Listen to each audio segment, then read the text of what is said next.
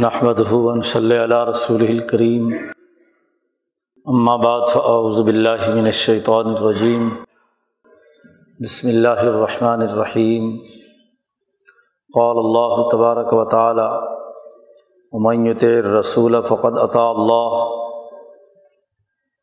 وقال تعالی هو الذي ارسل رسوله بالهدى ودين الحق ليظهره على الدين كله. وقفا بلّہ شہیدہ وقال النبی صلی اللہ علیہ وسلم کانت بن اسرائیل تسوسحم الانبیاء کلما حلق نبی خلف نبی آخر علّہ نبی آبادی سیقول خلفاء فیق سرون صدق اللہ مولان العظیم و صدق رسول النبی الکریم معزز دوستو نبی اکرم صلی اللہ علیہ وسلم کی ذات قدسی صفات، وہ عظیم ترین شخصیت ہے کہ جسے کل انسانیت کی فلاح و بہبود کے لیے اللہ تبارک و تعالیٰ نے مبوس فرمایا ہے۔ آپ صلی اللہ علیہ وسلم کی دنیا میں آمد تمام اقوام اور تمام انسانیت کے لیے ہے۔ انسانیت کے مسائل حل کرنا اور انسانیت کو دنیا اور آخرت میں کامیابی سے ہمکنار کرنا، وہ آپ صلی اللہ علیہ وسلم کی رسالت اور بیست کا بنیادی مقصد اور ہدف۔ اور یہ بات بھی طے شدہ ہے کہ نبی اکرم صلی اللہ علیہ وسلم کی جس نے پورے طور پر صدق دل سے اطاعت کی اس نے گویا کہ اللہ تبارک و تعالیٰ کی اطاعت کی۔ یہ جو آئے تلاوت کی گئی ہے، اس میں اللہ پاک نے یہی بات ارشاد فرمائی کہ من اطار رسول فقط عطا اللہ۔ جس نے رسول اللہ صلی اللہ علیہ وسلم کی اطاعت کی فرما برداری کی، ان کی بات مانی، تو گویا کہ اس نے اللہ تبارک و تعالیٰ کی اطاعت کی۔ اللہ کی بات مانی۔ رسول اللہ صلی اللہ علیہ وسلم کی بات دراصل اللہ کی بات ہے۔ رسالت جو نبی اکرم صلی اللہ علیہ وسلم کا منصب ہے، اس کی حقیقت یہ ہے کہ وہ ایک ایسی اتھارٹی اور طاقت اور قوت رکھنے والی شخصیت ہے جو اللہ کے نائب بن کر، اللہ کے خلیفہ بن کر دنیا میں اللہ کے احکامات کے غلبے کے لیے عملی نظام قائم کرنے والی ہے تو آپ صلی اللہ علیہ وسلم نے قومی سطح پر بھی اور بین الاقوامی سطح پر بھی انسانیت کی ترقی کے لیے ایک مکمل نظام فکر و عمل دیا ہے۔ آپ صلی اللہ علیہ وسلم کی رسالت کی اساس پر قائم کردہ نظام فکر و عمل سمجھنا آج کے اس دور کی بنیادی ضرورت اور تقاضا ہے۔ خاص طور پر اس گمراہی کے زمانے میں جو افراد و تفریح رسول اللہ صلی اللہ علیہ وسلم کی ذات گرامی کے حوالے سے مسلمان معاشروں میں پایا جاتا ہے، اس سے بچنے کا ایک ہی راستہ ہے۔ کہ نبی اکرم صلی اللہ علیہ وسلم کی رسالت کے بنیادی مفہوم اور تقاضے کو سمجھا جائے۔ آپ صلی اللہ علیہ وسلم کے کردار اور آپ صلی اللہ علیہ وسلم نے جو انسانیت کے لیے رہنمائی کی ہے اور اس کی اساس پر پچھلے چودہ سو سال میں جو اقوام عالم میں دین کے غلبے کا نظام رہا ہے اسے سمجھیں گے۔ تو دو ڈھائی تین سو سال سے غلامی کے زمانے کے جو تصورات اسلام کے نام پر ہمارے دماغوں میں انڈیل دیے گئے ہیں، ان سے نجات حاصل ہوگی۔ معزز دوستوں رسالت کا صحیح مطلب اور مفہوم سمجھنا اس لیے بھی ضروری ہے کہ کچھ عرصے سے، سو ڈیڑھ سو، دو سو سالوں سے دنیا بھر میں جب سے مسلمان غلام بنا ہے، سیاسی غلامی اس پر مسلط ہوئی، پھر معاشی ادبار آئے، پھر فکری گمراہی اور نظریاتی جولیدگی کا مسلمان شکار ہوا۔ اس کے اسباب و علل سمجھے بغیر ہم کامیابی کے صحیح راستے پر آگے نہیں بڑھ سکتے۔ اس غلامی کے زمانے میں ہمارے طرز فکر و عمل کو یکسر بدل کر سامراجی مقاصد کے لیے استعمال کرنے کا طریقۂ کار رہا ہے۔ جو حقیقت دین اسلام کی حضور اقدس صلی اللہ علیہ وسلم سے لے کر مسلمانوں کے غلبے کے زمانے تک رہی اس پورے فکر اور بیانیے کو بدل کر ایک نیا بیانیہ خود ساختہ گھڑا گیا اور پورے عرب ممالک اور پھر اس بر عظیم پاک و ہند میں مسلمانوں کا مصنوعی طور پر وہ بیانیہ بنا دیا گیا جس سے آج ہماری سوسائٹی انسانی بحران سے دو چار ہے۔ ایشیا اور افریقہ کے ممالک ہماری وجہ سے بہت سے گونا گو مسائل سے دو چار ہے غلامی کا بیانیہ جب کسی سوسائٹی پر مسلط ہو جاتا ہے، تو وہ کبھی بھی آزادی اور حریت کی بنیاد پر اپنے داخلی اور خارجی نظام کو درست خطوط پر استوار نہیں کر سکتی۔ تو آج ہمارے معاشرے میں نبی اکرم صلی اللہ علیہ وسلم کی نبوت اور رسالت اور اس کا جو تسلسل ہزار بارہ سو سال تک مسلمانوں کے غلبے کے زمانے میں رہا، اس کو سرے سے مسق کر دیا گیا اور اس کی جگہ پر ایک نیا بیانیہ گھڑا گیا، جس سے تشدد، فرقہ پرستی تقسیم در تقسیم اور رسول اللہ صلی اللہ علیہ وسلم کے نام پر لڑنے مرنے اللہ تبارک و تعالیٰ کا نام لے کر ایک دوسرے کی گردنیں کاٹنے کا سلسلہ ہماری سوسائٹی میں جاری ہے مسلمان معاشروں میں۔ ستاون اسلامی ملکوں کی صورت حال کم و بیش ایسی ہی ہے۔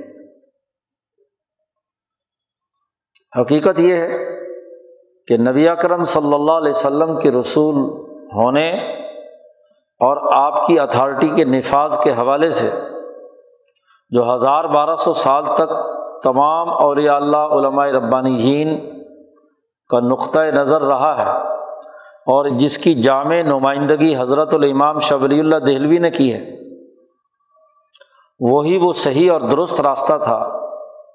جس نے دین اسلام کو تمام اقوام عالم میں پھیلایا، انسانیت نے راہ پائی، روشنی نظر آئی، ترقیات کی منازل انہوں نے طے کی۔ حضرت الامام شاہ ولی اللہ دہلوی رحمۃ اللہ علیہ فرماتے ہیں کہ رسول اللہ صلی اللہ علیہ وسلم کی رسالت اور آپ کی بیست کے دو دائرے ہیں۔ ایک کا تعلق قریش کی سعادت اور کامیابی سے ہے۔ قریش کی تعلیم و تربیت سے ہے۔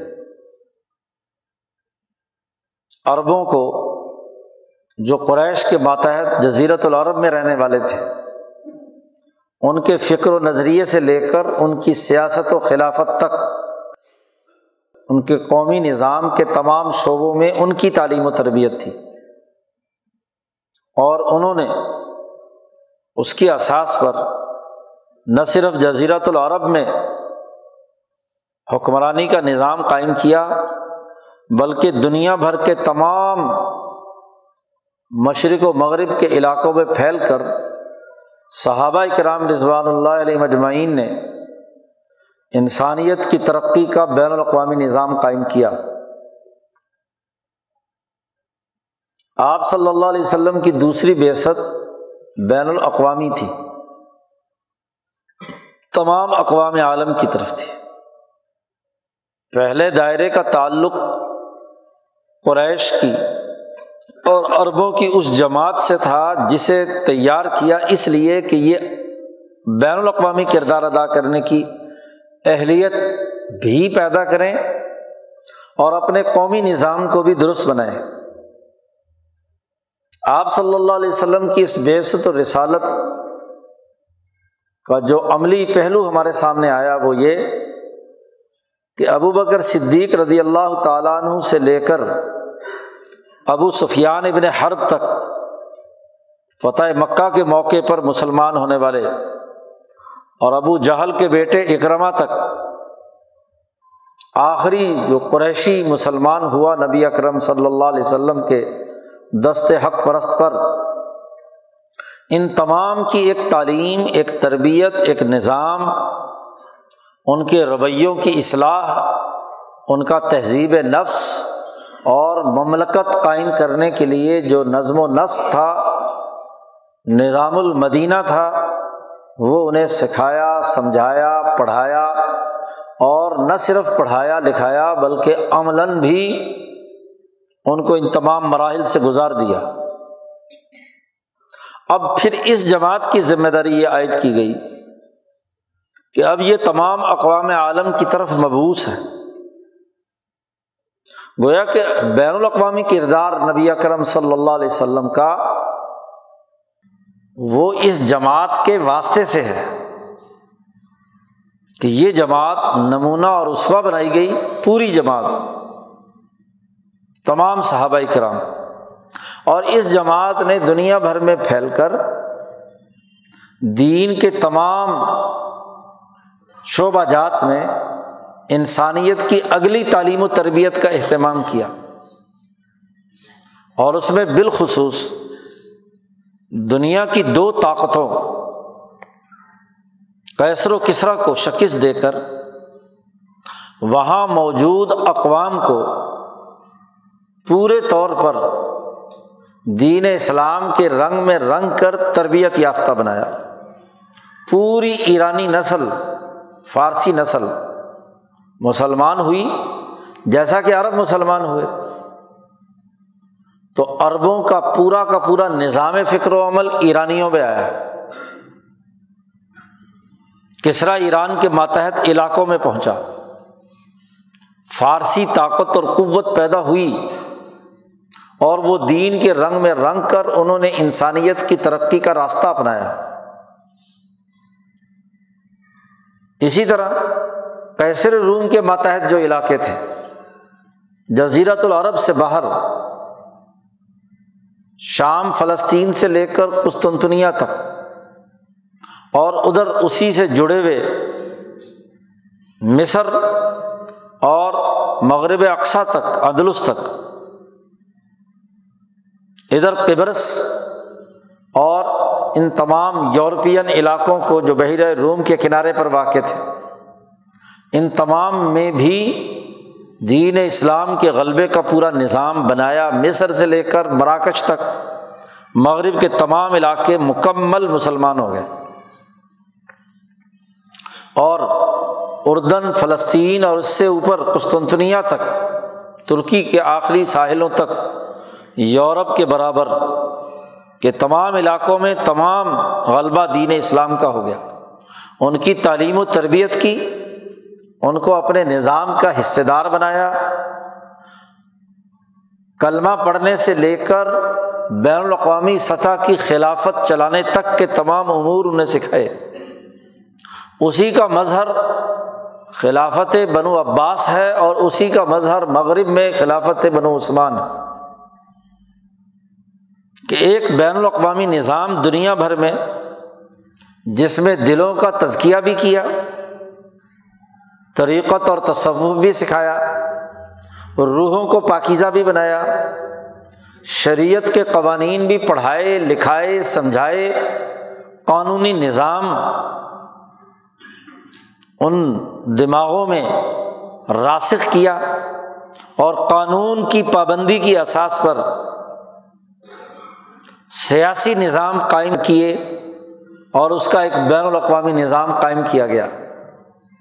پھر ان اقوام کی ذمہ داری عائد کی گئی ترکوں کی، افریقیوں کی، کہ آگے بڑھ کر پورے یورپ میں جہاں جہاں بھی اثر و نفوذ ہو، وہاں وہاں تک پہنچ کر دین اسلام کے غلبے کا نظام بنایا جائے۔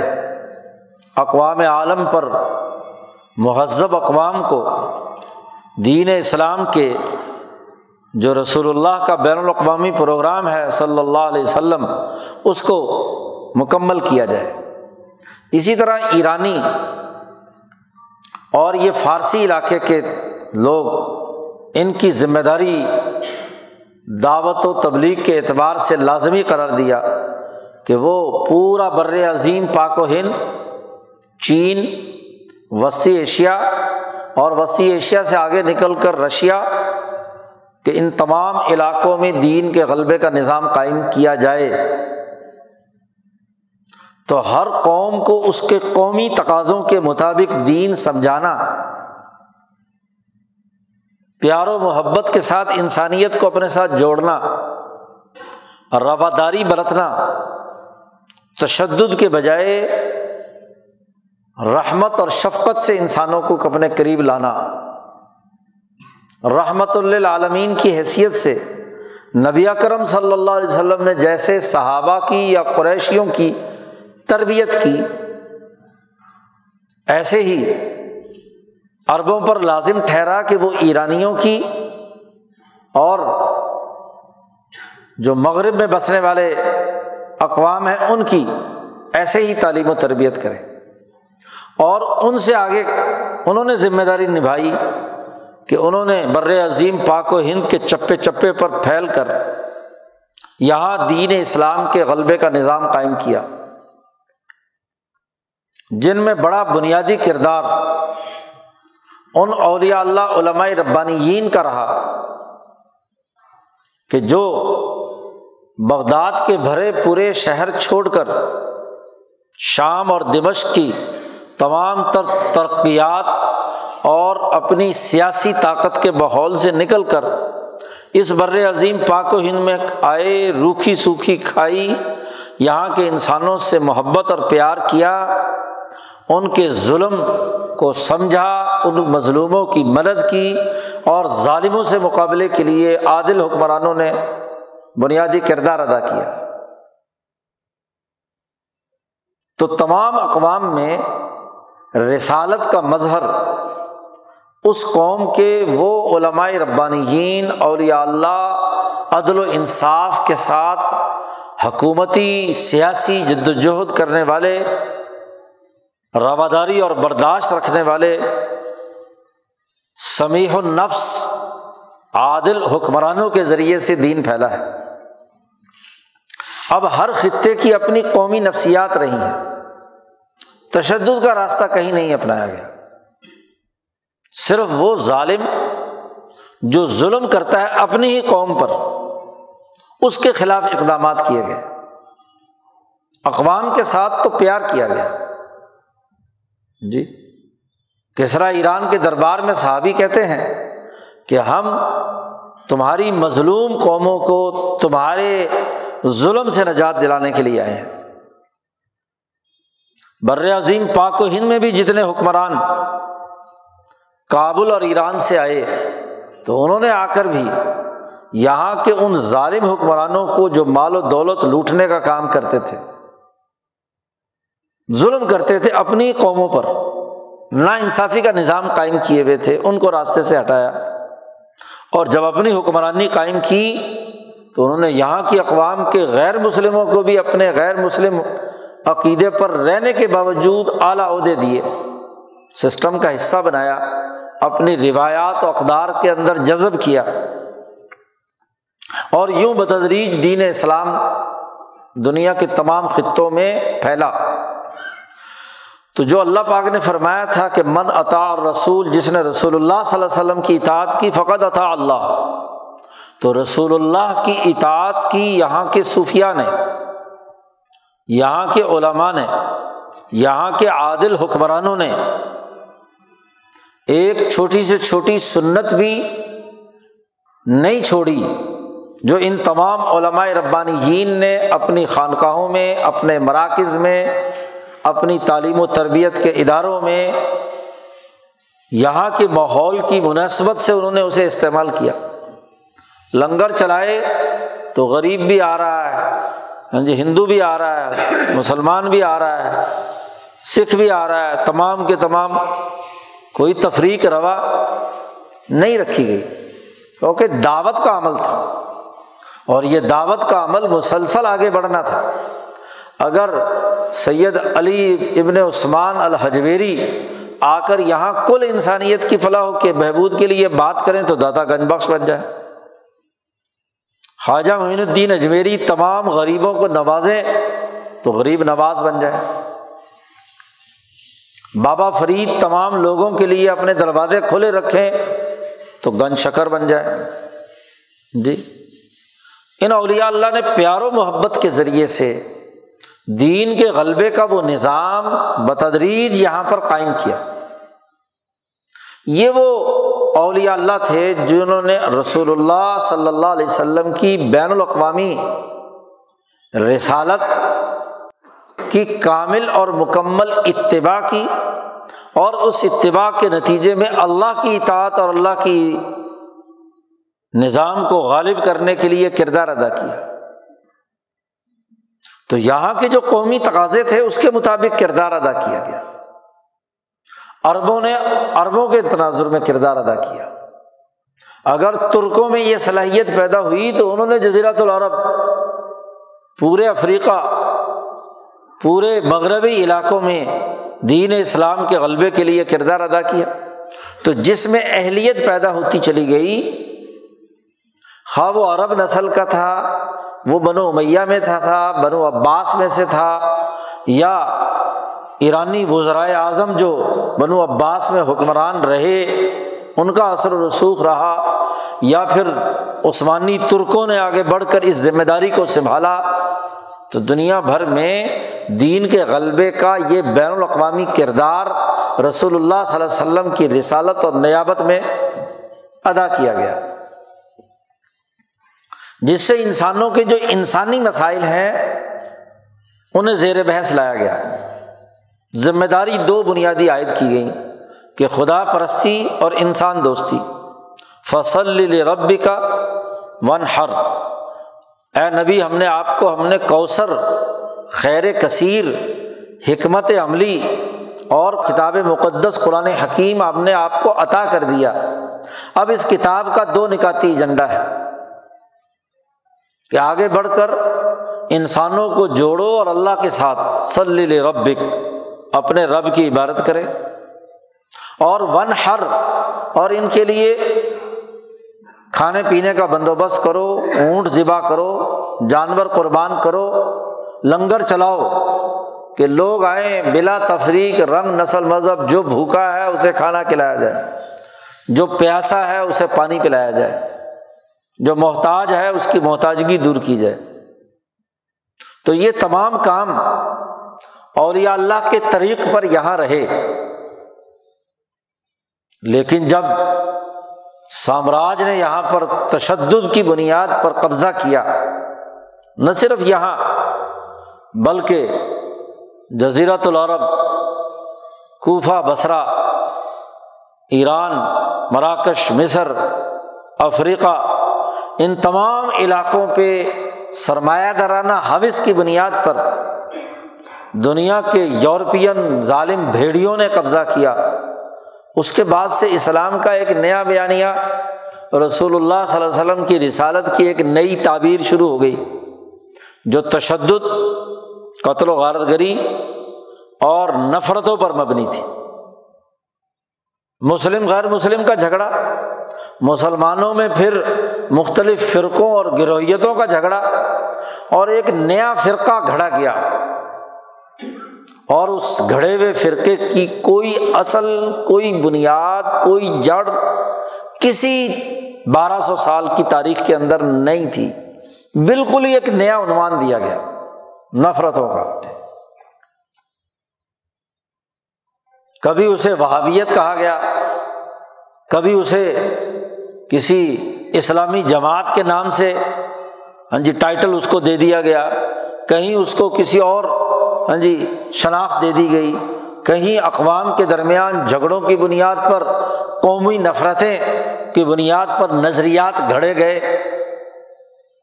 کئی قومی نظریے بنائے گئے اور اس کی بنیاد پر لوگوں کے دلوں میں نفرتیں افطراک انتشار، تقسیم اور انسانیت کے درمیان لڑائی، بھڑائی کا پورا ماحول پیدا کیا گیا۔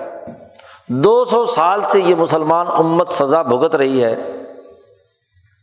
اس غلط نظریہ رسالت کی بنیاد پر۔ رسول اللہ کا نام لے کر قبے گرائے گئے، اور یہ اللہ کی توہین کی گئی۔ توحید کے نام پر اتنا بڑا انسانیت کے درمیان تفرقہ پیدا کیا گیا کہ رسول اللہ صلی اللہ علیہ وسلم کی رسالت اور آپ کا گنبد خزرہ بھی ان کے دست برد سے بڑی مشکل سے بچا۔ ورنہ تو وہ اس کے بھی درپے تھے کہ اس کو بھی ختم کریں۔ یہ الہی تصورات خاص طور پر توحید کے نام پر، تفرقے کے نام پر، قتل و غارت گری کی بنیاد پر، یہ جو بیانیاں دماغوں میں انڈیل دیا گیا۔ اس نے اولیاء اللہ کے اس پورے تسلسل کو ختم کر کے رکھ دیا۔ ان کی اصل تعلیمات بھلا دی گئی چنانچہ یہاں اس بر عظیم پاک و ہند میں ایسے مسلمان رہنما کھڑے کیے گئے۔ جنہوں نے رسالت کا خود ساختہ تصور، تقسیم در تقسیم کا افطراک و انتشار کا پیدا کیا گیا، جس کا آخری نتیجہ آپ کی ریاست میں مختلف فرقوں، تشدد پسند گروہوں کی شکل میں ظاہر ہوا۔ جن قوموں سے ہم نے دین سیکھا تھا، جو ہمارے استاد تھے، ان کے خلاف نفرت پیدا کی گئی۔ تصوف کو کہا گیا کہ یہ تو ایرانی ہے، اس کا اسلامی ہونے سے کیا تعلق؟ وہ دلوں کا تزکیہ جو نبی کرم صلی اللہ علیہ وسلم نے صحابہ کا کیا، وہ احسان کا وصف جو نبی اکرم صلی اللہ علیہ وسلم نے صحابہ کی تعلیم و تربیت کے لیے کیا، اور صحابہ کے قلوب نے ایرانیوں کے قلوب کو منور کیا۔ مغرب اقسا تک کے افریقیوں کے قلوب کو جس نے متاثر کیا، ادھر دور دراز عثمانیوں، وسطی ایشیائی علاقے بخارا صبرقند ان تمام علاقوں کو جس نے روحانی غذا پہنچا کر طاقت اور قوت پیدا کی، سب سے پہلے تو اس کا خاتمہ کیا گیا۔ دو سو سال سے سچے علماء ربانیین اور ان کے تصوف کے کردار کی نفی کی گئی۔ کبھی کہا اجمی سازش ہے کبھی کہا جناب فارسی ہاں جی یہ تاثرات ہیں۔ کبھی کہا یہ نیا ایک دین گھڑ لیا گیا، جو چودہ سو سال سے تعلیم و تربیت کے سلسلے چلتے رہے، ان سلسلوں کے خلاف بغاوت پیدا کی۔ تاکہ پچھلی سلسلہ توڑ کر ایک نئی نفرتوں کا دائرہ مسلمانوں کے دماغوں کے اندر، اس کے اندر انہیں باندھا جائے۔ اسی طرح عادل حکمرانوں نے جو روایتی طور پر رواداری کی احساس پر یہاں کے پورے معاشرے کو استوار کیا تھا، سیاست کبھی بھی یہاں فرقہ وارانہ بنیادوں پر نہیں کی، ظالم اور مظلوم کی بنیاد پر کی کہ ظالم کون ہے اور مظلوم کون ہے۔ نبی اکرم صلی اللہ علیہ وسلم کی زندگی میں بھی اگر ایک نام نہاد مسلمان ظالم تھا اور ایک یہودی غلط عقیدہ رکھنے کے باوجود حق پر تھا، تو حضور اس کے حق میں فیصلہ کر رہے ہیں۔ تو اس اصول پر جو سیاست ایرانیوں نے کی یا مغرب اقسا میں اور اندلس تک پھیلے ہوئے مسلمانوں نے کی یا بر عظیم پاک و ہند میں محمد بن قاسم سے لے کر مسلمانوں کے غلبے کے زمانے تک اورنگزیب عالمگیر نے کی۔ تو اس پوری تاریخ کو مسق کر کے، خود ساختہ بنیادوں پر تاریخ پیدا کر کے، ان عادل حکمرانوں کے خلاف باقاعدہ گز گز بھر زبانیں نکالی گئیں۔ اور یہ جو تسلسل کے جو علماء اور حکمران تھے، ان کے خلاف سے کام کرتے کرتے زبان درازی کرنے والوں کی زبان درازیاں صحابہ تک پہنچ گئی حضرت علی رضی اللہ تعالیٰ عنہ کے خلاف، حضرت ابیر معاویہ کے خلاف امر بن العاص کے خلاف، عثمان غنی کے خلاف۔ اور دل میں تو ہے، زبان پر لانے میں خوف اور ڈر محسوس ہوتا ہے، ورنہ عمر کے خلاف بھی۔ جی ابو بکر صدیق کے خلاف بھی۔ اور اگر ان کے خلاف ہے تو ضرور ان کج دلوں کے اندر رسول اللہ صلی اللہ علیہ وسلم کی رسالت پر بھی سوال ہے۔ ان کا بس بنے تو یہ خود نبی بن جائیں اور خود ہی اللہ کی طرف سے کہیں گے کہ اللہ کی کتاب ڈائریکٹ ہمیں معلوم ہوگی۔ اسی سے فتنے پیدا ہوئے اہل قرآن کے کہ جی بس قرآن سب کچھ ہے، اللہ کا کلام ہے، ہمیں حدیث کی کیا ضرورت ہے؟ ان عقل کے اندوں سے پوچھو کہ یہ قرآن کا اللہ کا کلام ہونا کیسے پتہ چلا تمہیں؟ یہ بھی تو حضور صلی اللہ علیہ وسلم سے پتہ چلا۔ اور اگر رسول اللہ کی صلی اللہ علیہ وسلم کی یہ بات درست ہے کہ یہ اللہ کا کلام ہے، تو اس کی تشریح میں جو رسول اللہ صلی اللہ علیہ وسلم نے فرمایا، وہ رسول اللہ کی بات صحیح نہیں ہوگی۔ یہ کیسے پتہ چلا یہ اللہ کا کلام ہے؟ تو رسول اللہ سے پتہ چلا۔ اور رسول اللہ صلی اللہ علیہ وسلم سے اگر پتہ چلا تو حدیث تو مان لیا آپ نے۔ اور جب ایک بات سچی آپ کو معلوم ہو گئی تو باقی باتیں کیوں نہیں مانیں گے؟ جو رسول اللہ صلی اللہ علیہ وسلم نے حدیث کے طور پر بیان کی۔ ہاں جی قرآن کے نام پر فتنے، حدیث کے نام پر فتنے۔ بس جی ہم تو حدیث مانیں گے۔ اس کے علاوہ ہم فقہا، محققین، علماء اور خلفاء کی بات نہیں مانیں گے۔ یہ فرسودہ تصور پیدا ہو گیا۔ اور کچھ فقہ پر اڑ کر کہتے، بس وہ امام جو ایک امام ہے ابو حنیفہ، بس اسی کو مانیں گے۔ تو بھائی ان کا علم ان کے شاگردوں اور ان شاگردوں سے آگے شاگردوں اور ان سے آگے یہاں تک دنیا میں منتقل ہوتا آیا ہے تو اس تسلسل کا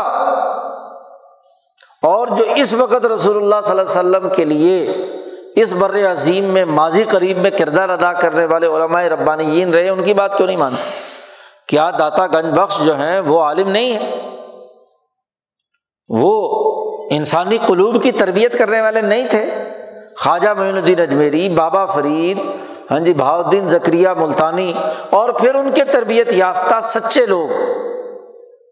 باقی کہو کہ آج کل وہاں جھوٹے لوگ بیٹھے ہیں۔ تو ان جھوٹے لوگوں کی تاریخ بھی جو ہے، وہ بھی انگریز سے وابستہ ہے۔ وہاں کے سچے بزرگوں کو ہاں جی ان کے چاروں طرف غداری کے عوض، غدار گدی نشین باہر سے لا کر مسلط کیے گئے۔ کیا حضرت بہاؤدین ذکریہ ملتانی کی نسل سے ہے وہ جو آج گدی نشین ہے؟ کسے نہیں معلوم کہ دو سو سال پہلے انگریز نے اس کے پردادے کو وہاں مسلط کیا تھا۔ کیا جو حضرت بابا فرید کے گدی نشین بنے بیٹھے ہیں، ان کا ان سے کیا تعلق؟ کوئی نسبت، کوئی تعلیم، کوئی تربیت، ذرا بابا فرید کی فوائد الفواد پڑھو، ان کے ملفوظات پڑھو، وہ تو اس جیسوں پر لانت بھیج رہی ہے۔ جو وہاں آج مسلط ہے۔ ذرا داتا گنج بخش کی کشف المحجوب پڑھو اور پھر اس کے بعد آج کے جو انگریزوں کے مسلط کردے وہاں کے نمائندے ہیں، پچھلے ڈیڑھ دو سو سال سے ان کے کردار کو دیکھو۔ کیا کشف المحجوب میں یہ باتیں لکھی ہیں؟ توحید کا جو اعلیٰ مقام، رسول اللہ صلی اللہ علیہ وسلم کی عظمت کا جو اعلیٰ مقام، حضرت سید علی ابن عثمان ہاں جی حجویری رحمۃ اللہ علیہ نے قائم کی تو ان کے تو یہ پاسنگ تک بھی نہیں پہنچے۔ آج جو خواجہ معین الدین اجمیری کے دربار پر مسلط لوگ جو انگریزوں کے زمانے سے سجادگی کی سند لے کر بیٹھے ہوئے ہیں جی وہ دین کے جامع نظریے سے انحراف کی بنیاد پر فرقہ وارانہ گروہیتوں کے پراپگنڈے چلائیں، ان کا خواجہ معین الدین اجمیری سے کیا تعلق ہے؟ ذرا خواجہ معین الدین اجمیری کے ملفوظات پڑھ لو۔ ان کی تصانیف جو ہیں، وہ پڑھ لو، خواجہ نظام الدین کے ملفوظات پڑھ لو۔ مجد الفسانی کی تعلیمات پڑھ لو۔ ان تعلیمات سے ان یہ جو بعد میں سیاسی غداری کے عوض جو وہاں سجادے بن کر بیٹھ گئے ذلو فضلو یا نالائق جی جانشین پیدا ہو گئے، تو ان کے کردار سے متعین ہوگا ان کا کردار۔ وہ تو اللہ پاک نے کہا ہے کہ امبیا علیہ السلام کے آنے والے نااہل جانشین بن سکتے ہیں۔ تو اولیاء اللہ کے نااہل جانشین کیوں نہیں بن سکتے؟ صورت مریم میں امبیا کا تذکرہ کرنے کے بعد اللہ نے کہا، فخلف ممباد خلف ازا الصلاۃ و تبا الشہبات فصوف یلقون غیا کہ نمبیا علیہ السلام کے بعد ان کے نااہل جانشین آ گئے۔ جنہوں نے نمازیں ضائع کر دی اور خواہشات اور لذات کے پیچھے پڑ گئے۔ جو کام خدا پرستی کا تھا وہ چھوڑ دیا، جو انسان دوستی کا تھا وہ چھوڑ دیا۔ وہ ایک فرقے اور گروہ کے نمائندے بن کر سامراج کی سیاست کا مرکز اور ممبا بن گئے۔ اس لیے یہ سارے پیر گدی رشین آج ان کی اولادیں اسمبلیوں میں بڑا جمان ہیں۔ جاگیرداری اور سیاسی طاقت اور قوت کے بل بوتے پر اس غلط نظام کے لیے سب سے بڑی بیساکیاں یہی ہیں۔ یہ وہ پیر اور گدی نشین ہیں۔ جب شہنشاہ برطانیہ جب یہاں آیا اور دربار منعقد کیا لاہور دربار میں، تو سارے پیروں نے مل کر ایک باقاعدہ پنجاب کے پیروں نے سپاس نامہ پیش کیا کہ یہ ذل اللہ فی الارض، اللہ کا سایہ برطانوی بادشاہ ہمارے اوپر یہاں قائم ہے، بڑا عدل ہے، بڑا امن ہے، بڑی سہولت ہے، بڑی آسانیاں ہیں لاکھوں انسانوں کا قاتل کروڑوں کو بھوک اور افلاس میں مبتلا کرنے والا برطانیہ اس کے شہنشاہ کو سارے پیر اور گدی نشین سپاس نامہ پیش کر رہے ہیں۔ اور بڑے بڑے شاعر اس کے شان میں قصیدے پڑھ رہے ہیں جو آج مسلمانوں کے لیڈر بنے ہوئے۔ کبھی سوچا کہ ان کا مولانا روم سے کیا تعلق ہے؟ رومی کے نام پر شاعری بگارنے والوں کا مولانا روم کی تعلیمات سے کیا تعلق؟ ان پیروں کا جو انگریزوں کو سجدہ کر کے ہاں جی ان کے لیے کام کر کے، غداری کر کے مربع اور زمینیں لینے والے، ان کا تعلق باس بہاؤدین ذکریہ ملتانی سے کیا ہے؟ شاہ رکن عالم سے کیا ہے؟ داتا صاحب سے کیا ہے؟ خواجہ مین الدین اجمیری سے کیا ہے؟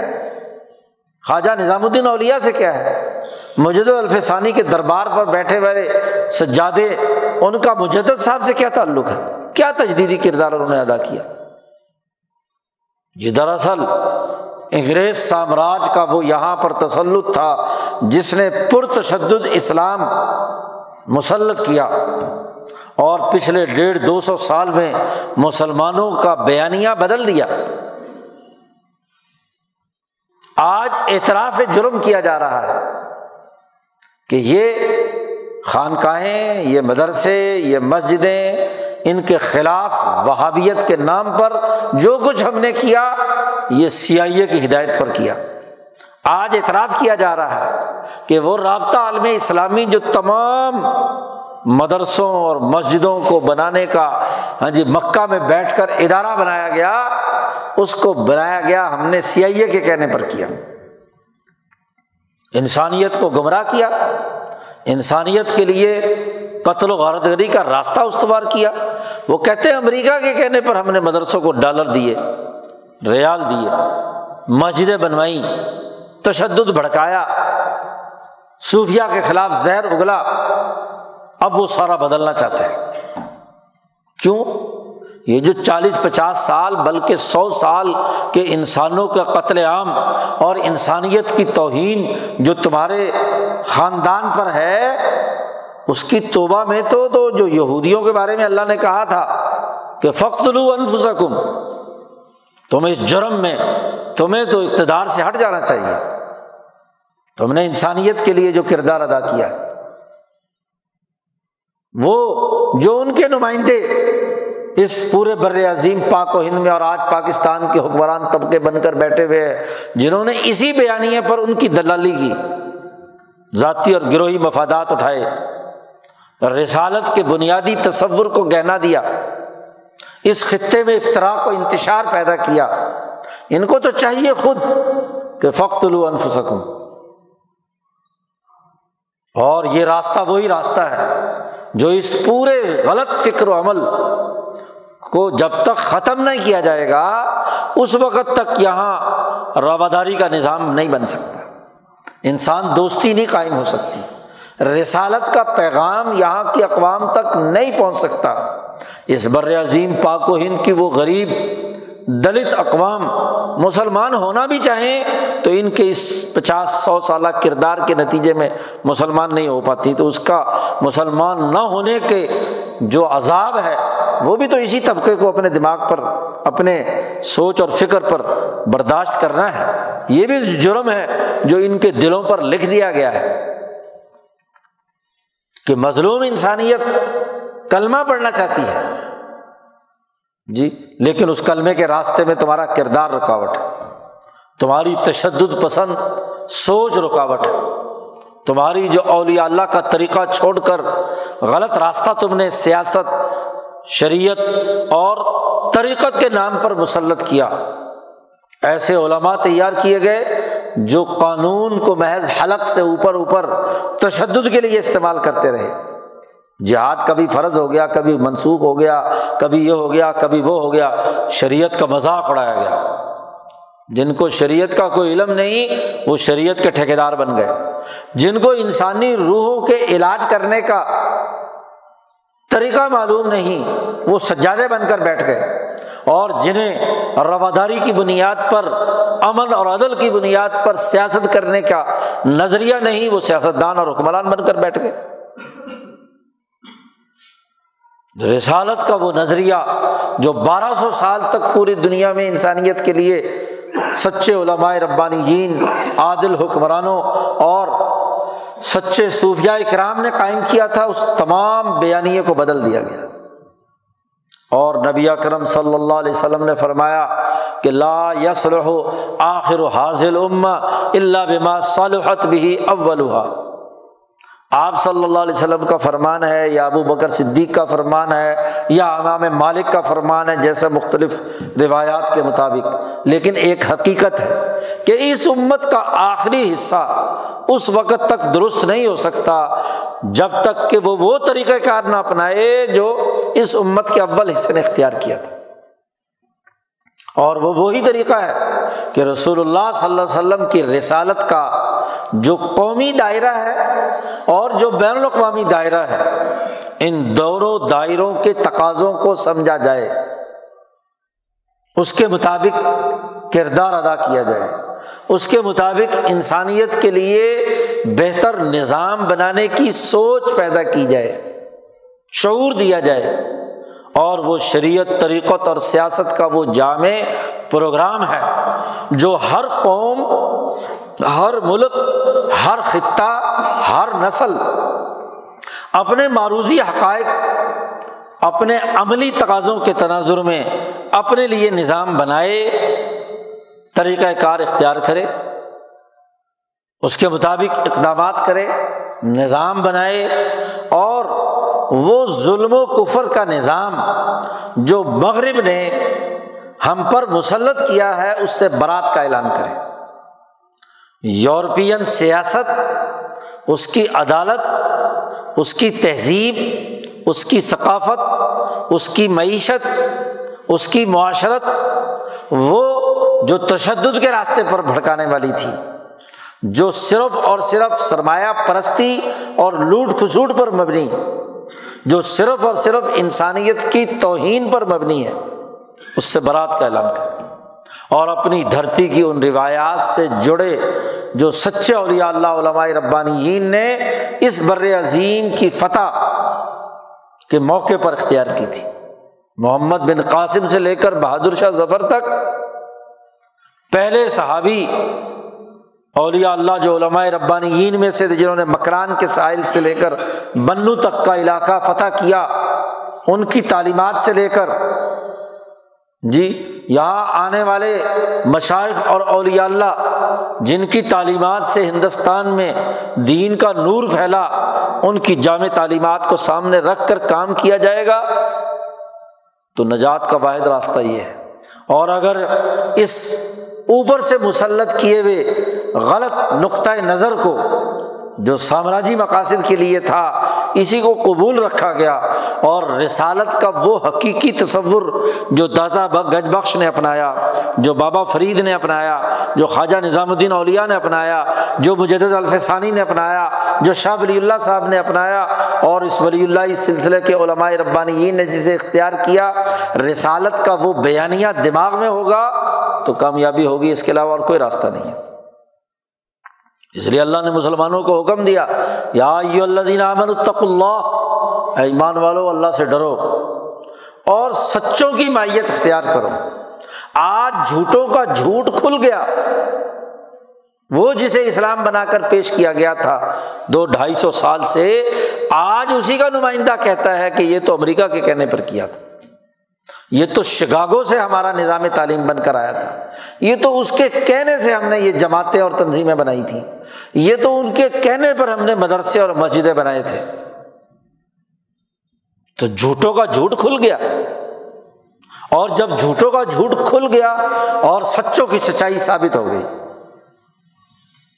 کہ جن سچے اولیاء اللہ نے، ولی اللہ سلسلے کے ان بزرگوں نے جو رسالت کی اساس پر حضور صلی اللہ علیہ وسلم کی بین الاقوامی رسالت کی اساس پر اس خطے کے انسانوں سے اپنے ساتھ جوڑنے کے لیے رواداری کا طریقۂ کار رحمۃ اللہ عالمینی کا طریقۂ کار اختیار کیا تھا، اس کی سچائی علم نشرہ ہو گئی، کھل کر سامنے آ گئی۔ اور اگر اب بھی انسان گمراہی میں پڑے رہے اور ان اولیاء اللہ کے اس سچے نظریے کو قبول نہ کرے تو پھر یاد رکھو اللہ پاک نے صاف طور پر کہا ہے فصیر فل عرض فنظرو کئی فقانہ عاقبت المکذبین چلو زمین میں سیر کرو تو دیکھو سچوں کو جھٹلانے والوں کا انجام کیا ہوا ہے؟ مکذبین کہا ہے جٹلانے والے ہیں۔ کس کو جٹلانے والے ہیں؟ سچوں کو۔ اور اگر نبی اکرم صلی اللہ علیہ وسلم سچے ہیں، تو آپ کی سچائی پر سچائی سے ایمان لانے والے ابو بکر صدیق بھی سچے ہیں۔